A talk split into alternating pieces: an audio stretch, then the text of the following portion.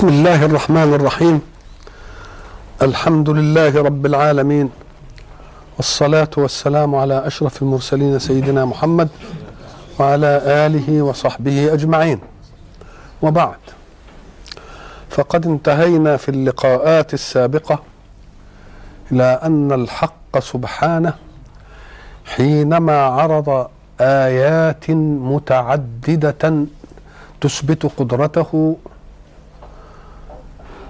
في آيات القتال بين بني إسرائيل وبين الذين أخرجوهم من ديارهم حكم الحق سبحانه وتعالى أن الرسول بإخباره بما أخبر الله به وهم يعلمون أنه لم يتعلمها ولم يقرأها في كتاب ولم يستمع إلى أحد دل ذلك على أنه من المرسلين. ثم قلنا إن الحق سبحانه وتعالى جعل صلى الله عليه وسلم من المرسلين. أراد أن يبين لنا أنهم وإن كانوا جميعا مرسلين إلى الله وتلك فضيلة فهم فيما بينهم متفاضلون تفاضلهم بالآيات التي تأتي سواء كانت حسية تنتهي بزمنها أو عقلية تبقى إلى أن تقوم الساعة أو باعتبار مجالاتها زمانا وباعتبار مجالاتها مكانا. وبعد ذلك وضع الحق الصورة الإيمانية في آية الكرسي التي يجب أن نتصورها عن الإله الواحد المعبود الحي القيوم إلى آخره. ثم تكلم بعد أن صور هذا التصوير بأنه لا إكراه في الدين لأن الرشد قد تبين من الغي. وما دام الرشد متبينا من الغي فلا ضرورة إلى الإكراه. لا من الله ولا من المبلغين عن الله ولا من المؤمنين بالله والمبلغين عن الله. لأن الإكراه كما قلنا إنما ينشأ حين يعلم من يكره أنه لولا أنه يكره لما اقتنع أحد بما يدعو إليه. وقلنا إن الإسلام إنما جاء فقط السيف يعني حجة السيف فيه جاءت لماذا؟ لتحمية للمؤمن حرية الاختيار. فالسيف رفع ليمنع طغيان الفرض للعقيدة. يبقى اذا هو ما جاء ليفرض وإنما جاء ليحمي حرية الاختيار ثم يترك الناس مختارين. فالقوه فالقوة التي كانت تفرض عقيدة بشكلها يقف السيف أمامها ليقول لها تخلي عن هذا ودع الناس يختارون ما اختاروا. بدليل أن الإسلام فرض الجزية على من لم يؤمن في البلاد التي فتحها الإسلام. فلو كان الإسلام مكرها لأحد لما بقي من يدفع الجزية. وبعد ذلك يقول الحق سبحانه وتعالى إن الله ولي الذين آمنوا وليهم بأن يمدهم بالأدلة على وجوده أدى إمداد ووليهم بأن ينصرهم على خصومهم وإن كانوا إيه كثيرين ووليهم بأن يعطيهم ما يحبون عطاء خالدا في الآخرة. فالولاية من الله للمؤمنين به قبل الإيمان تأتي بالأدلة. وبعد الإيمان تأتي بالنصر وبعد انتهاء هذه الدنيا تأتي بالإيه؟ بالجزاء ونعيم الإيه؟ الآخرة. أراد الحق سبحانه وتعالى أن يعطينا صورة من قوله الله ولي الذين آمنوا. ما دام هو الولي؟ وهو الناصر يريد أن يعطينا صورا واقعة في الكون لإثبات هذه الولايات لمن فقال ألم ترى إلى الذي حاج إبراهيم في ربه؟ ساعة تسمع ألم ترى يجب أن تعلم أن هنا همزة. آ. وهنا حرف نفي لم. وهنا فعل منفي ترى. ثلاث اشياء هم همزة وحرف نفي وفعل منفي. الهمزة تأتي هنا لشيء اسمه الإنكار. والإنكار ده نفي ولا لأ؟ ده نفي بتقريع. ولكنها لم تدخل على فعل مثبت حتى يقال أنك أنكرت الفعل بعدها. زي ما تقول تيجي تقول للولد إيه؟ أتضرب أباك؟ هنا الهمزة جاءت لا لتستفهم وإنما أنت تنكر هذه الفعلة. لأن الفعل مثبت اللي بعدها تضربه والهمزة جت إيه؟ قبله. يبقى اسمها همزة إيه؟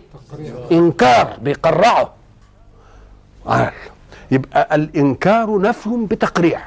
نفي بتقريع. طب إذا دخلت على فعل منفي نشوف كده قال لك ما دام الإنكار نفي والفعل بعدها منفي فكأنك نفيت النفي. يبقى اثبت ولا لا؟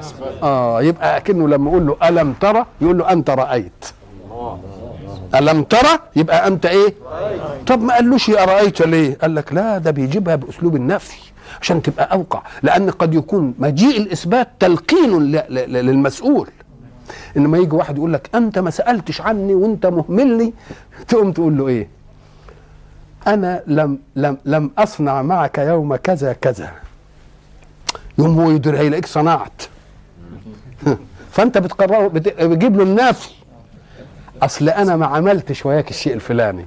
اصل أنا ما خدتش بايدك وأنت مريض وأنا اللي خدتك. اصل أنا ما عملتش كذا. اصل أنا ما عملتش كذا. أنت عملت ولا ما عملتش؟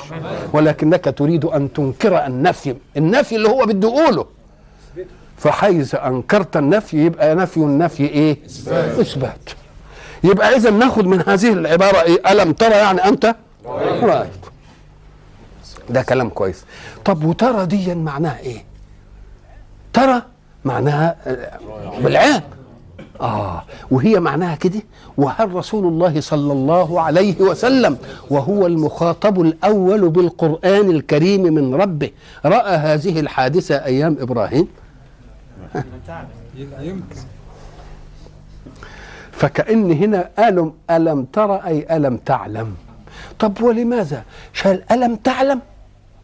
رفعها وجيب ترى مطرحها قال لك لتعلم أن الله حين يقول تعلم فكأن ذلك تراه أنت. لما يخبرك خبر يبقى خده كده على منه مصدق زي ما تكون إيه؟ أنت شفته بعينك. ليه؟ لأن العين والحاسه قد تخدع ولكن ربك لا يخدع.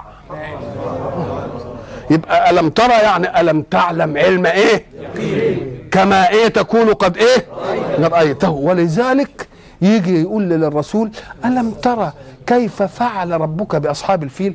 الرسول ولد عام الفيل ولم يرى هذه الحادثة. فكأن ربنا بيخبره بها يقول له ألم تعلم؟ فكأنه بيقول له اعلم بس العلم ده إيه؟ علم يقيني زي ما تكون شايفه تمام. لأن ربك أوثق من عينيك. أن ربك أوثق من عينيك. على الأول. ألم ترى؟ أدي فهمنا ألم ترى. حين ترى ترى يبقى تريد مفعول. تريد إيه؟ ألم ترى كذا. إنما هو قال هنا ألم ترى إلى كذا. ألم ترى زيدا يفعل كذا وكذا وكذا. يبقى كلام ماشي. إنما ألم ترى إلى زيد يفعل كذا. آه فكأن ما فعله زيد. أمر عجيب. يريد أن يتعجب نقول له شوف يا سيدي نهاية المسألة لأن إلى للغاية إلى للغاية كأنها مسألة عجيبة أوي بلغت الغاية في الإيه في العجب فما تاخدهاش كلأنك رأيته ألم ترى إلى نهايتها فيما حدث يبقى ساعة ما تشوف ألم ترى زيدا أم ترى وتقولها ألم ترى إلى زيد فكأن دي مسألة إيه؟ عجيبة عايزة شوط طويل لحد ما إيه؟ ما توصل ليه. ألم ترى إلى الذي هي ألم ترى الذي حاج إبراهيم في ربه. يبقى إلى جت هنا عشان تدل على أنه أمر بلغ من العجب غاية بعيدة. وصحيح هو أمر بلغ من العجب غاية بعيدة. ليه؟ قال لك نشوف كده. ألم ترى إلى الذي يعني ألم ترى الذي حاج إبراهيم في ربه. اولا ما قاليش من هو؟ لأنه لا يعنينا التشخص. سواء كان نمروز أو غير نمروز. المهم أن واحد خرج على رسول الله وقعد يعمل وياه جدل في هذه المسألة. والتشخص هنا ما مش ضروري عندنا. وإحنا قلنا زمان أن الحق سبحانه وتعالى حينما يريد شيوع الأمر لا يشخصه. لأن التشخص يفسد المراد. تشخص لو قلنا فلان يمكن بخصوص فلان. إنما لما يجيبوا كده بالوصف يبقى أي واحد يحاجج. أي واحد يحاجج. ولذلك قلنا هناك في سورة الكهف آه، يجوا بدهم يعرفوا قصة الأهل الكهف. في أين؟ ها؟ ومتى؟ وإيه هم عددهم؟ وإيه الأشخاص؟ نقول له لو جت واحدة من دولي كانت تفسد القصة. لأن لو قلنا زمان هيجي واحد يقول لك الزمن كان يسمح. لو في المكان نقول لك المكان كان يسمح بهذه المسألة إن ما عادش الكلام ده يحصل. لو بأشخاصهم فلان وفلان يقول لك هم دول يتكرروا في الزمن. ده دول كتبات كبار قوي. إنما بيجيبها مبهمة في الزمان ها؟ وفي المكان وفي العدد وفي الأشخاص ليدلك على أن أي فتية في أي زمان وفي أي مكان يقولون ما يقولون. يبقى ماشية ولا مش ماشية؟ لو شخصها في واحد ولذلك قلنا لكم انظروا إليه حين ضرب مثلا للذين كفروا. امرأة إيه؟ نوع امرأة لوط. ما قالهمش مين هو. خلاص. ولما ضرب مثل للذين آمنوا امرأة مين؟ فرعون. امرأة اللي ادعى الألوهية وما قدرش على امرأته. وخلاها وهي مؤمنة. لكن لما جاب مريم قال ومريم ابنة عمران ليه؟ لأنها مش هتتكرر إلا هي. مش هيجي حد تاني. فيبقى التشخص هو هو الواجب لأن ما فيش حد هيلد من غير أب إلا هذه. يبقى يجيبها بشخصها بقى. إنما اللي يجيبها عشان تتكرر يجيبها بإيه؟ بوصفها الإيه؟ وصفها العام. يبقى الذي حج إبراهيم ما قاليش مين هو. المفسرين بقول لك نمروز إيه هاتوا اي أي حد بقى. ح حاجة. أصلها حاججه ح إيه؟ زي إيه؟ قاتل شارك. يبقى إيه؟ حاججة. وإحنا عندنا لما يبقى في مثلين حرفين مثلين كده عشان التخفيف نقوم نسكن الأول وندغم التاني فيه. يبقى إيه؟ حاجة. خلاص كده؟ حاجة دي اللي هي فعلة تأتي مادة فعلة للمشاركة. للإيه؟ المشاركة مشاركة يعني إيه؟ لما تقول قاتل زيد عمرا مش معناه وقاتل عمرو زيدا؟ ما دام اتقاتلوا يبقى ده فاعل ومفعول وده فاعل ومفعول الاثنين بس غلبنا جانب الفاعل في واحد وجانب الايه؟ المفعول في إيه؟ في واحد تاني. إنما ده فاعل ومفعول معا ولا لأ؟ يعني شارك زيد عمرا تقول له وشارك عمرو زيدا. يبقى المفاعلة جاية من مين؟ من الاثنين ده فاعل وده مفعول. بس عادة يغلب الفاعلية في من بدأ. يغلب الفاعلية في من بدأ والمفعولية في الثاني وإن كان الثاني برضه مفعول. ولذلك هقول لكم ديا وإن كانت يعني يمكن صعبة شوية. الشاعر لما جه يقول إيه؟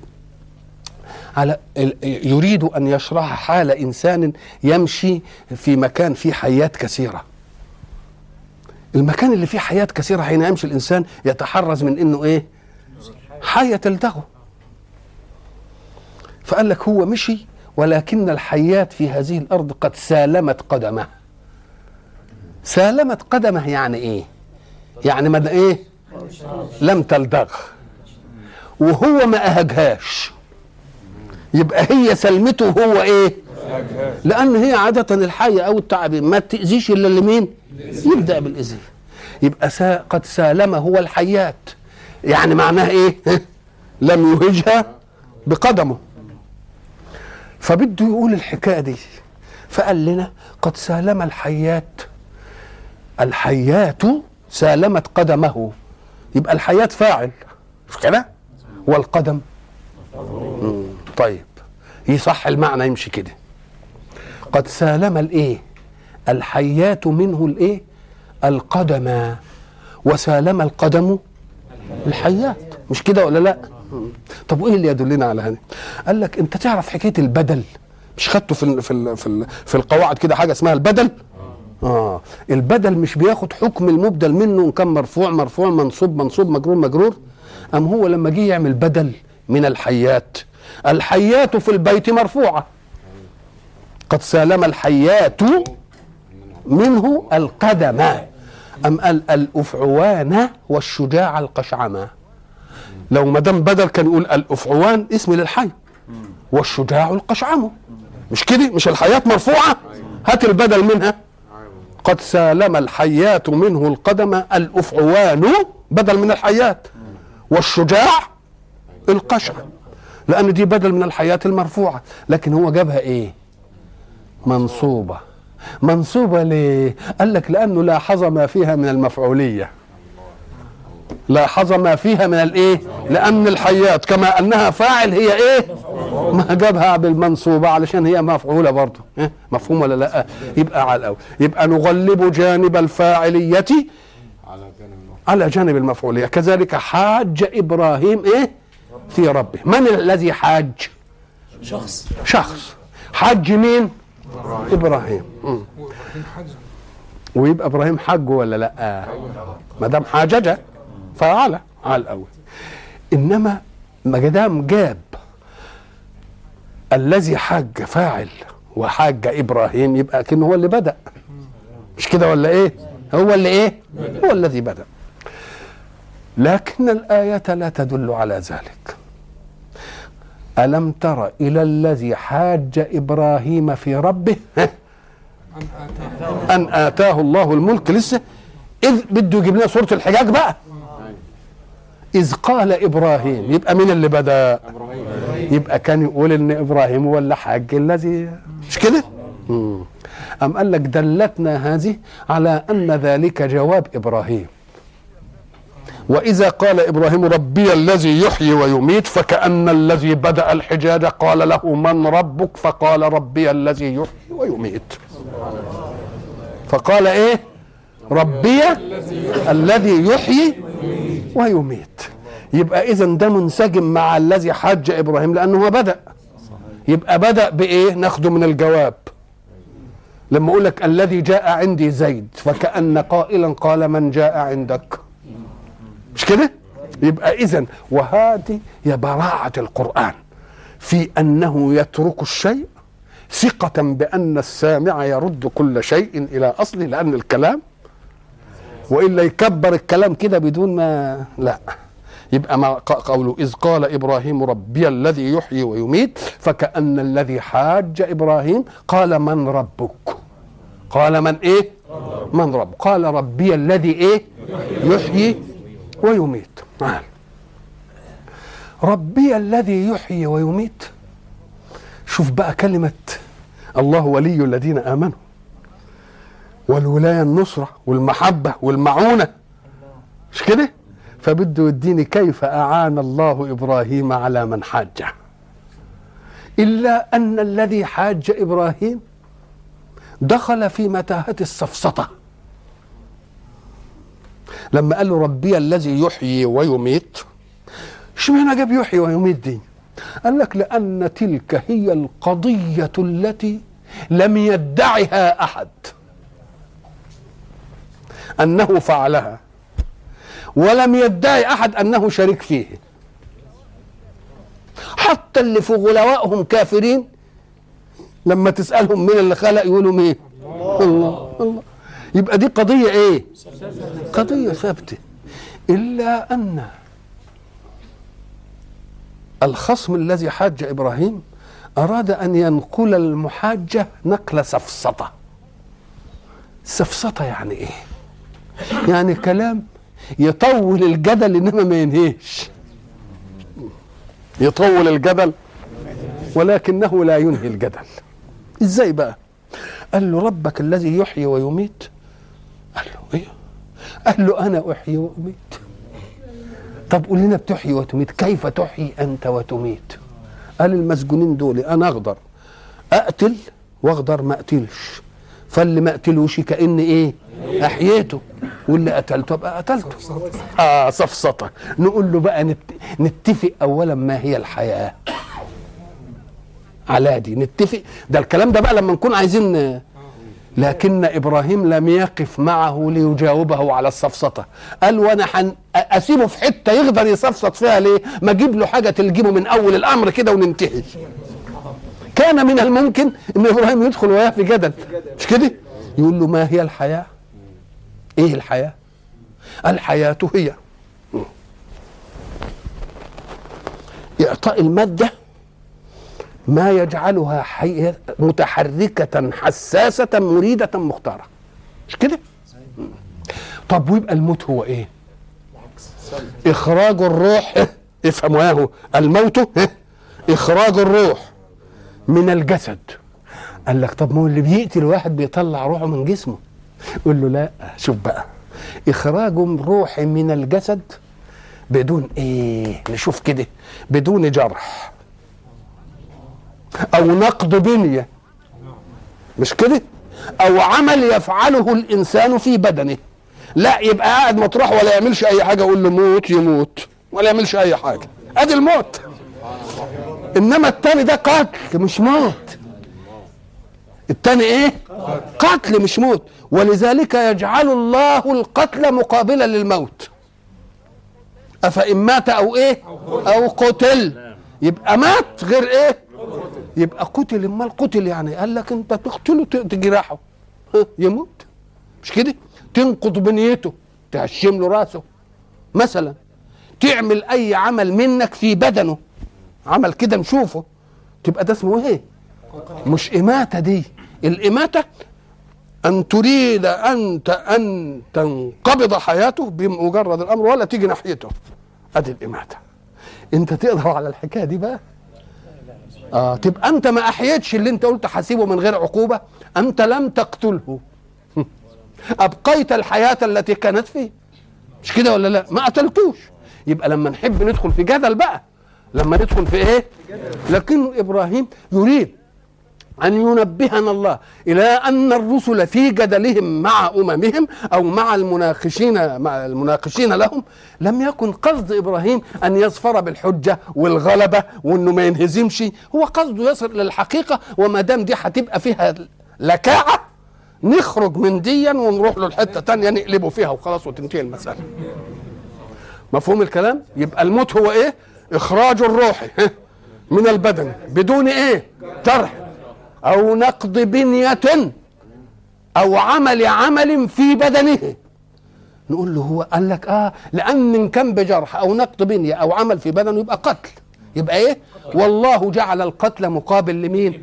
مقابل. صحيح الاثنين بينتهم إلى أن ما فيش روح. لكن فرق بين أن تؤخذ الروح بدون هذه الوسائل ودي عملية ما يقدرش عليها إلا واهب الحياة. واهب. إنما عمل في البنية أمر محسن بأمر محسن نقول له آه طب وإيه الإشمعنى القتل؟ نقول له نعم لأن إياك أن تظن إن الروح مطلقة أيضا من من القوانين. ده الروح لا تحل إلا في مادة لها مقومات خاصة. فإذا انتهت المقومات الخاصة في المادية الروح ما تسكنهاش. الروح إيه؟ ما تقوليش ما هو لما ضربوا على راسه وموته. قول له لا هو ما خرجش الروح. هي الروح بمجرد ما انتهت البنية التي لا تظهر الروح إلا فيها ما عادش لها وجود. إنما هو ما أخرجش الإيه ما أخرج بس نقض البنية التي لا توجد الروح إلا فيها. هات مثلا أمامنا نور الآن. إذا كسرت الزجاجة الكباية النور يذهب ولا ما يذهبش؟ هل الزجاجة هي النور؟ لا بس الكهرباء لا تظهر إلا في زجاجة. الله الكهرباء ما تظهرش إلا في إيه؟ إلا كذلك الروح لا توجد إلا في بنية لها مواصفات خاصة. إن عملت القلب كذا أو عملت المخ كذا تبقى مش أنت أخرجت الروح أنت هدمت البنية بأمر محسن كالبنية مفهوم؟ فالأمر الغيبي هو الروح ما يسكنش الحتة دي.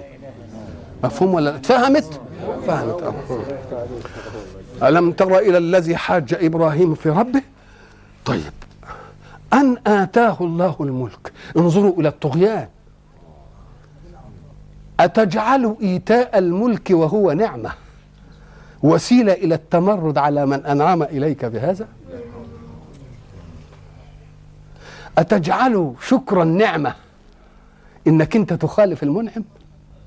هو إيه اللي أبطره؟ أبطره أن آتاه الله الملك. يجي يقول لك طب وكيف يعين الله بالملك؟ واحد مش مؤمن به قال لك خد بالك بقى. إن ان الملك بمعنى الأمر والنهي إنما يكون للمبلغ عن الله. إنما الملك الثاني ده إنه يملك أمور دي جائز أن يكون مؤمنا وأن يكون إيه؟ وأن يكون كافرا. إلا أنه كان يجب حينما ياتيه يأتيه الله الملك إن كان معتقدا أن الملك لم يأته إلا من جانب من جانب الله أن يطيع مين؟ أن يطيع الله. نقول طب هو يفهم من جانب الله؟ لأنه في كثير هو أق... هم أقوى منه ومع ذلك ملكهم. كان يجب إنه يفهم إنها مش إيه؟ مش شغلته. إنما هو عملها بدلوا نعمة الله إيه؟ بدلوا نعمة الله كفرا. أن آتاه الله الإيه؟ الملك. إذ قال إبراهيم ربي الذي إيه؟ يحيي ويميت. قلنا إن دي جواب على مين؟ على من قال من ربك. خلاص. ربي الذي يحيي ويميت. قال أنا أحيي؟ عرفنا السفسطة اللي فيه. آه. قال له إبراهيم طيب. أنت بتحيي وتميت. هننقلك بقى الحاجة إيه؟ سيبنا من الحاجة الغيبية. اللي هي الروح ومش الروح هنروح للحاجة المشهودة دي. قال له إن ربي يأتي بالشمس من الايه إن الله يأتي بالشمس من المشرق فأت بها من المغرب. بس. آه.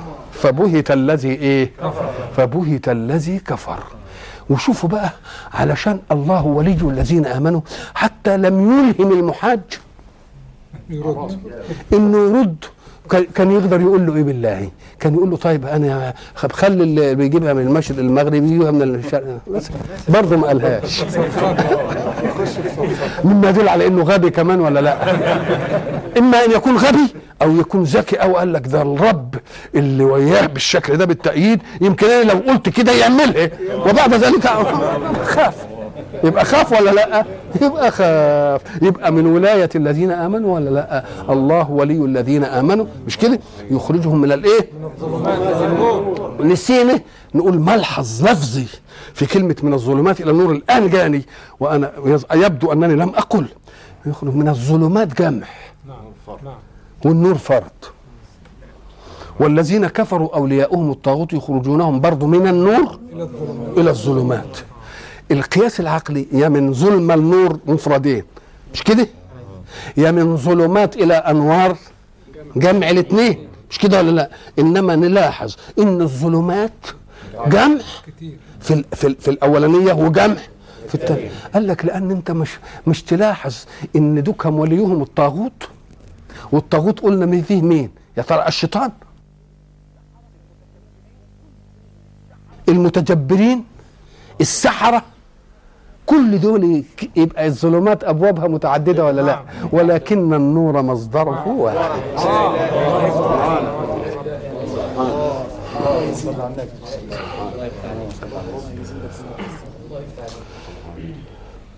فإن الله يأتي بالشمس من المشرق فأت بها من المغرب.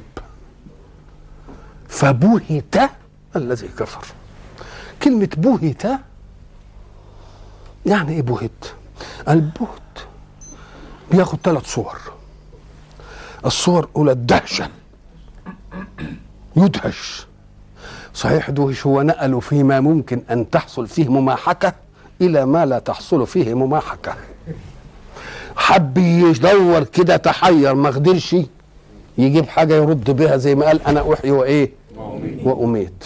طيب ما دام دهش يبقى الدهش أول ما فجأوا لنا والتحير حب يشوف أي حاجة تخرجه من الورطة فلم. فلم يجد يبقى انهزم ولا ما انهزمش؟ آه يبقى إيه؟ فبهت دهش اولا فتحير في أن يرد فكان نتيجة ذلك إنه إيه؟ إنه انهزم فشوف كلمة واحدة فبهت الذي إيه؟ فبهت الذي كفر وهذا أمر ليس بعجيب لأن ما دام كافر يبقى ملوش والد ولي لمن لا يقدر مش أولياؤهم الطاغوت وهم لا يقدروش وده ولي مين؟ ولي الله. والله لا يهدي الإيه؟ القوم الظالمين. لا يهديهم إلى برهان ولا إلى دليل ولا إلى إيه؟ ولا إلى حجة. لأن لأن وليهم مين؟ وليهم الشيطان وهو إيه؟ ما لا إيه؟ ما لا يقدر. والله لا يهدي القوم إيه؟ الظالمين. الآية بقى هتدخل كلها في الحياة والموت.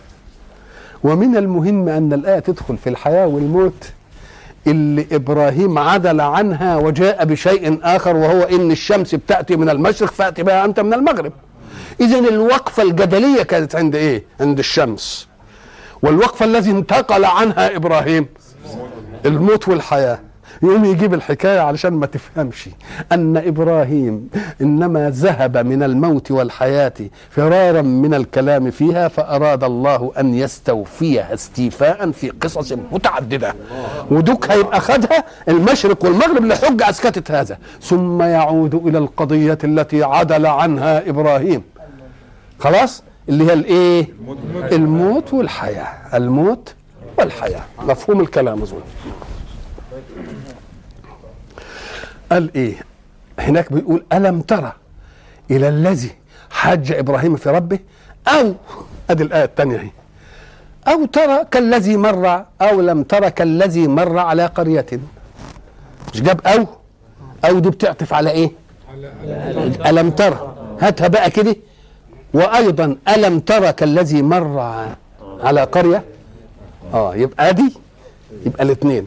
على آه، أو كالذي مر على قرية وهي خاوية على عروشها.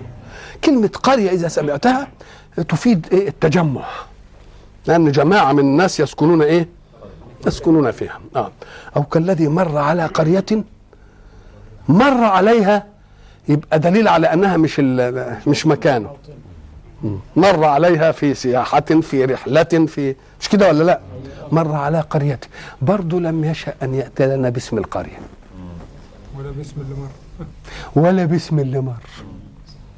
قعدوا بقى يقول لك هو أرمية هو الخضر هو عزير. برضه ما يعني ماشي. قلنا لما ما يبهم يبقى معناه أنه إيه؟ لا لا تشخص للقائل في النصر في هذه المسألة. ممكن ممكن أي واحد لأنه مش هو مش شخصه. بل المعين له هو مين؟ الله. وهو الله. آه، شخصه مش ملوش وجود هنا. آه. طيب أو كالذي مر على قرية قالوا إنها بيت المقدس. طيب وهي خاوية على عروشها. إحنا لما نيجي نقول إيه؟ أنا خويان. خويان يعني إيه؟ يعني بطن إيه؟ بطن خاليه مش كده. يعني جعان. وهي خاوية يعني إيه؟ معنى جعان يعني بطني خلا من الطعام. تبقى خاوية يعني إيه؟ خالية من السكان. كونها خالية من السكان يمكن يا سيدي لما أنت أبنيتها منصوبه إنما ما فيهاش سكان. أم قال لك كلمة على عروشها؟ ما هو العرش؟ العرش يطلق على البيت الفسطاط اللي هو من الخيم ده. ويطلق كما نعرف نحن اللي هو السقف. فإذا قال خاوية على عروشها يبقى معنى خربة معنى إيه؟ وعلى عروشها يعني إيه؟ كأن العرش سقط أولا بقى في الأرض هنا. وبعدين الجدران جت إيه؟ فوق إيه بقت على عروشها ولا لأ؟ آه جاب عليها إيه؟ عليها وطيه. مش هي كده؟ آه. أو كالذي مر على قرية وهي خاوية على عروشها. شيء ملفت للنظر. طيب. قال أن يحيي هذه الله بعد إيه؟ موتها. الله. ده هو بيتكلم عن القرية والإحياء والإماتة. دي خاصة بالناس اللي هيسكنوا القرية. أم قال لك ما هو في ساعات يذكر القرية ويريد أهلها. ويريد أهلها. مم. زي ما قال واسأل القرية التي كنا. مش كده؟ واسأل القرية هي بيسأل الجدران ولا بيسأل أهل الإيه؟ قرر المجلس كذا هو المجلس اللي قرر ولا اللي قاعدين فيه هم اللي قرروا؟ آه مفهوم؟ يبقى إيه؟ يبقى يقول أو كالذي مر على قرية وهي خاوية على عروشها قال أن يحيي هذه الله بعد موتها. يحيي هذه الله. طب ده هي خربه أم قال لك آه. لأن مما يدلك على أن العماره من لوازم الكائن الحي وهو الإنسان. يبقى ما دام بقت خاويه على عروشها يبقى ما فيهاش إيه؟ ما فيهاش إنسان. يبقى ما فيهاش إنسان. كأن العمار ها، الأصل فيه وجود مين؟ وجود الإنسان. يبقى أن يحيي هذه الله يحييها بإيه؟ بأنها إيه؟ ما يخوي على عروشها يحييها يعني يقوم ال- الجدران ويعمل العروش. ومين اللي يعمل دي؟ يبقى الإنسان. يبقى شوف اللازم والملزوم إزاي؟ آه. أن يحيي هذه الله بعد إيه؟ أن يحيي أن.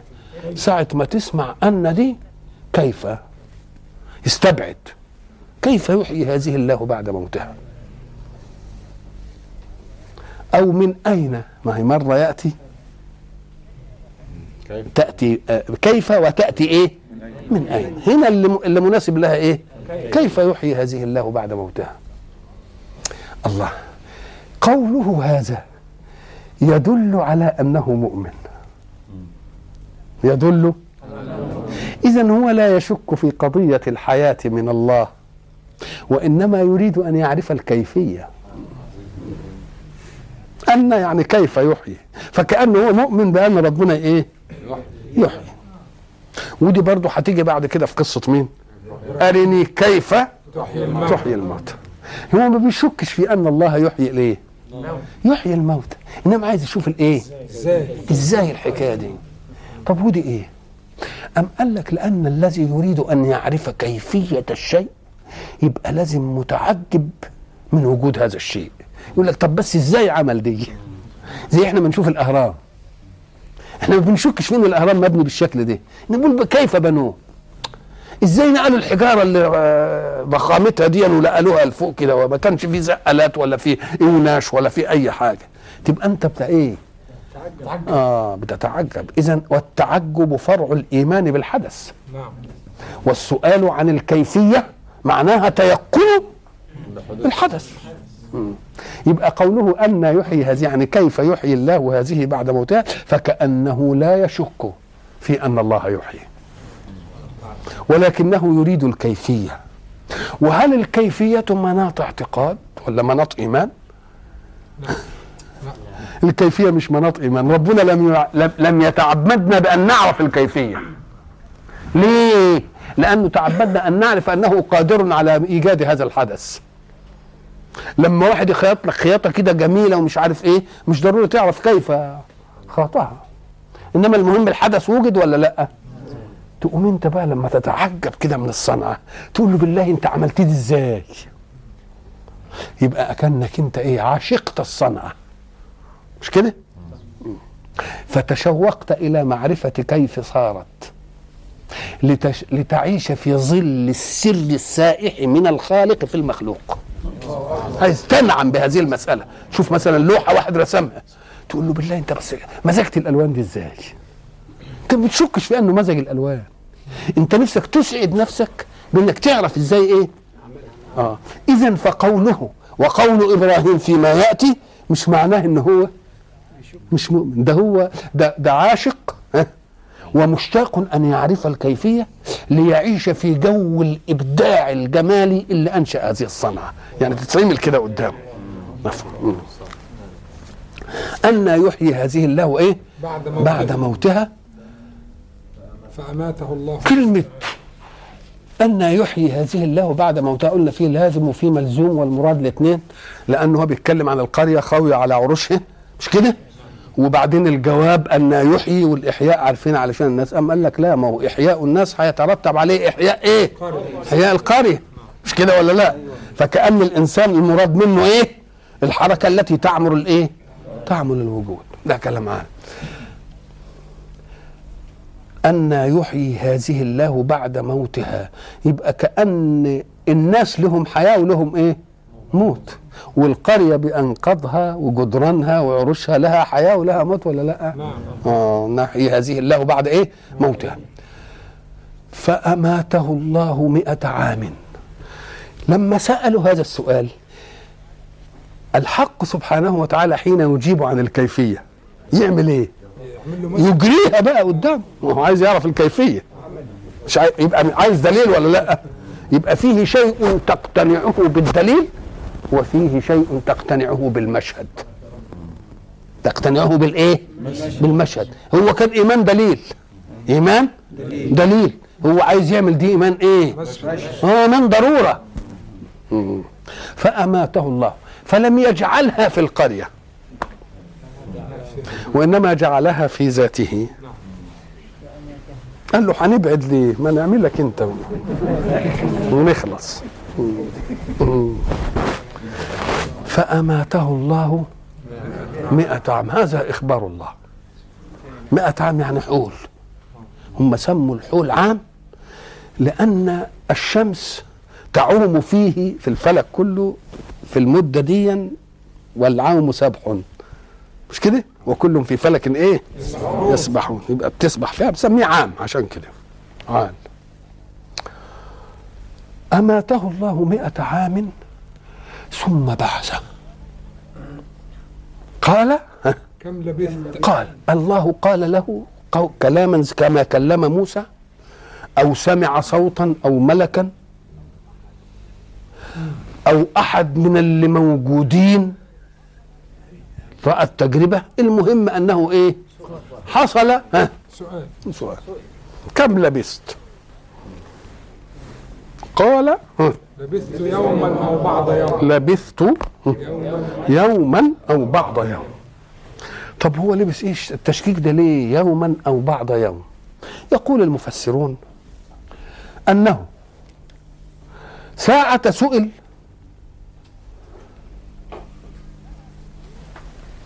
لقى أنه ال ال ال اليوم قرب ينتهي.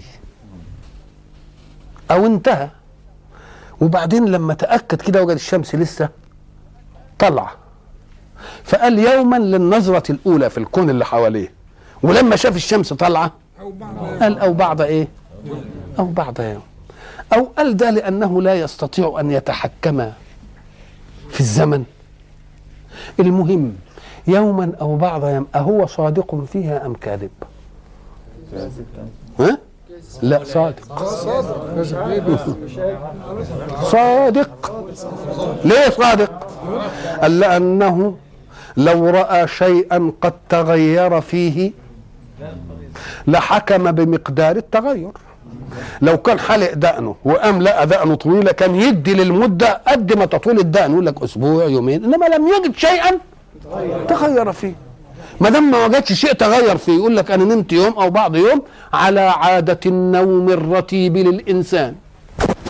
على عادة النوم الرتيب؟ يبقى هو صادق. فماذا كان؟ الجواب قال له أنت لبست مئة عام. نريد أن نحل اللغز ده. الله قال مئة عام وهو قال إيه؟ لبست يوما. هنا طرفان. طرف يقول لبست يوم أو بعض يوم ورب يقول لبست مائة إيه؟ مئة عام. نريد دليلا على هذا ودليلا على هذا. عايزين إيه؟ دليلين اتنين. دليل يثبت صدقه في إيه يوما أو بعض يوم ودليل يؤكد صدق الله في قوله مئة إيه عام. وإلى لقاء آخر إن شاء الله.